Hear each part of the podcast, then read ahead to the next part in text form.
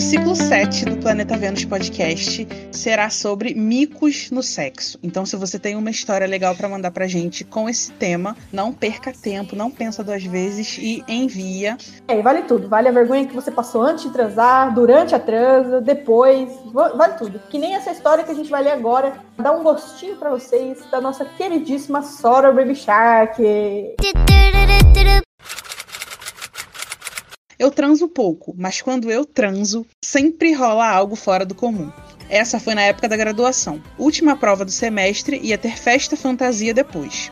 Eu tava um bagaço, mas combinei com um amigo, que era amigo mesmo, de ir de parzinho na festa. Fomos com roupa dos anos 50. Eu tava toda pin-up e ele de jeans, camiseta branca e jaqueta de couro. Estávamos umas belezinhas. No meio da festa, ele falou: Ô, oh, vamos lá em casa, tem uísque e a gente põe uma coisa melhor para ouvir. Bem, afinal, era só um amigo mesmo, ia beber uísque e provavelmente jogar Guitar Hero. Chegamos na república que ele morava e começamos a beber. Papo vem, papo vai e a gente se agarrou. Daí fomos pro quarto dele e os lençóis da cama dele eram do Pokémon.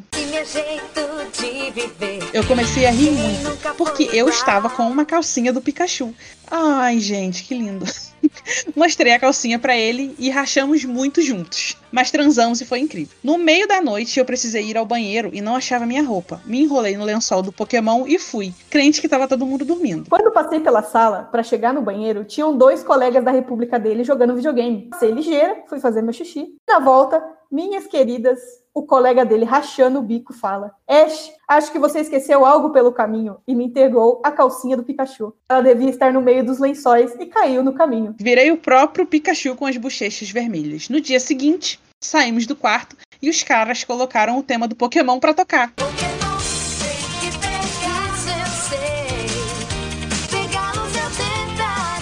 E toda vez que eu ia na República, eles zoavam.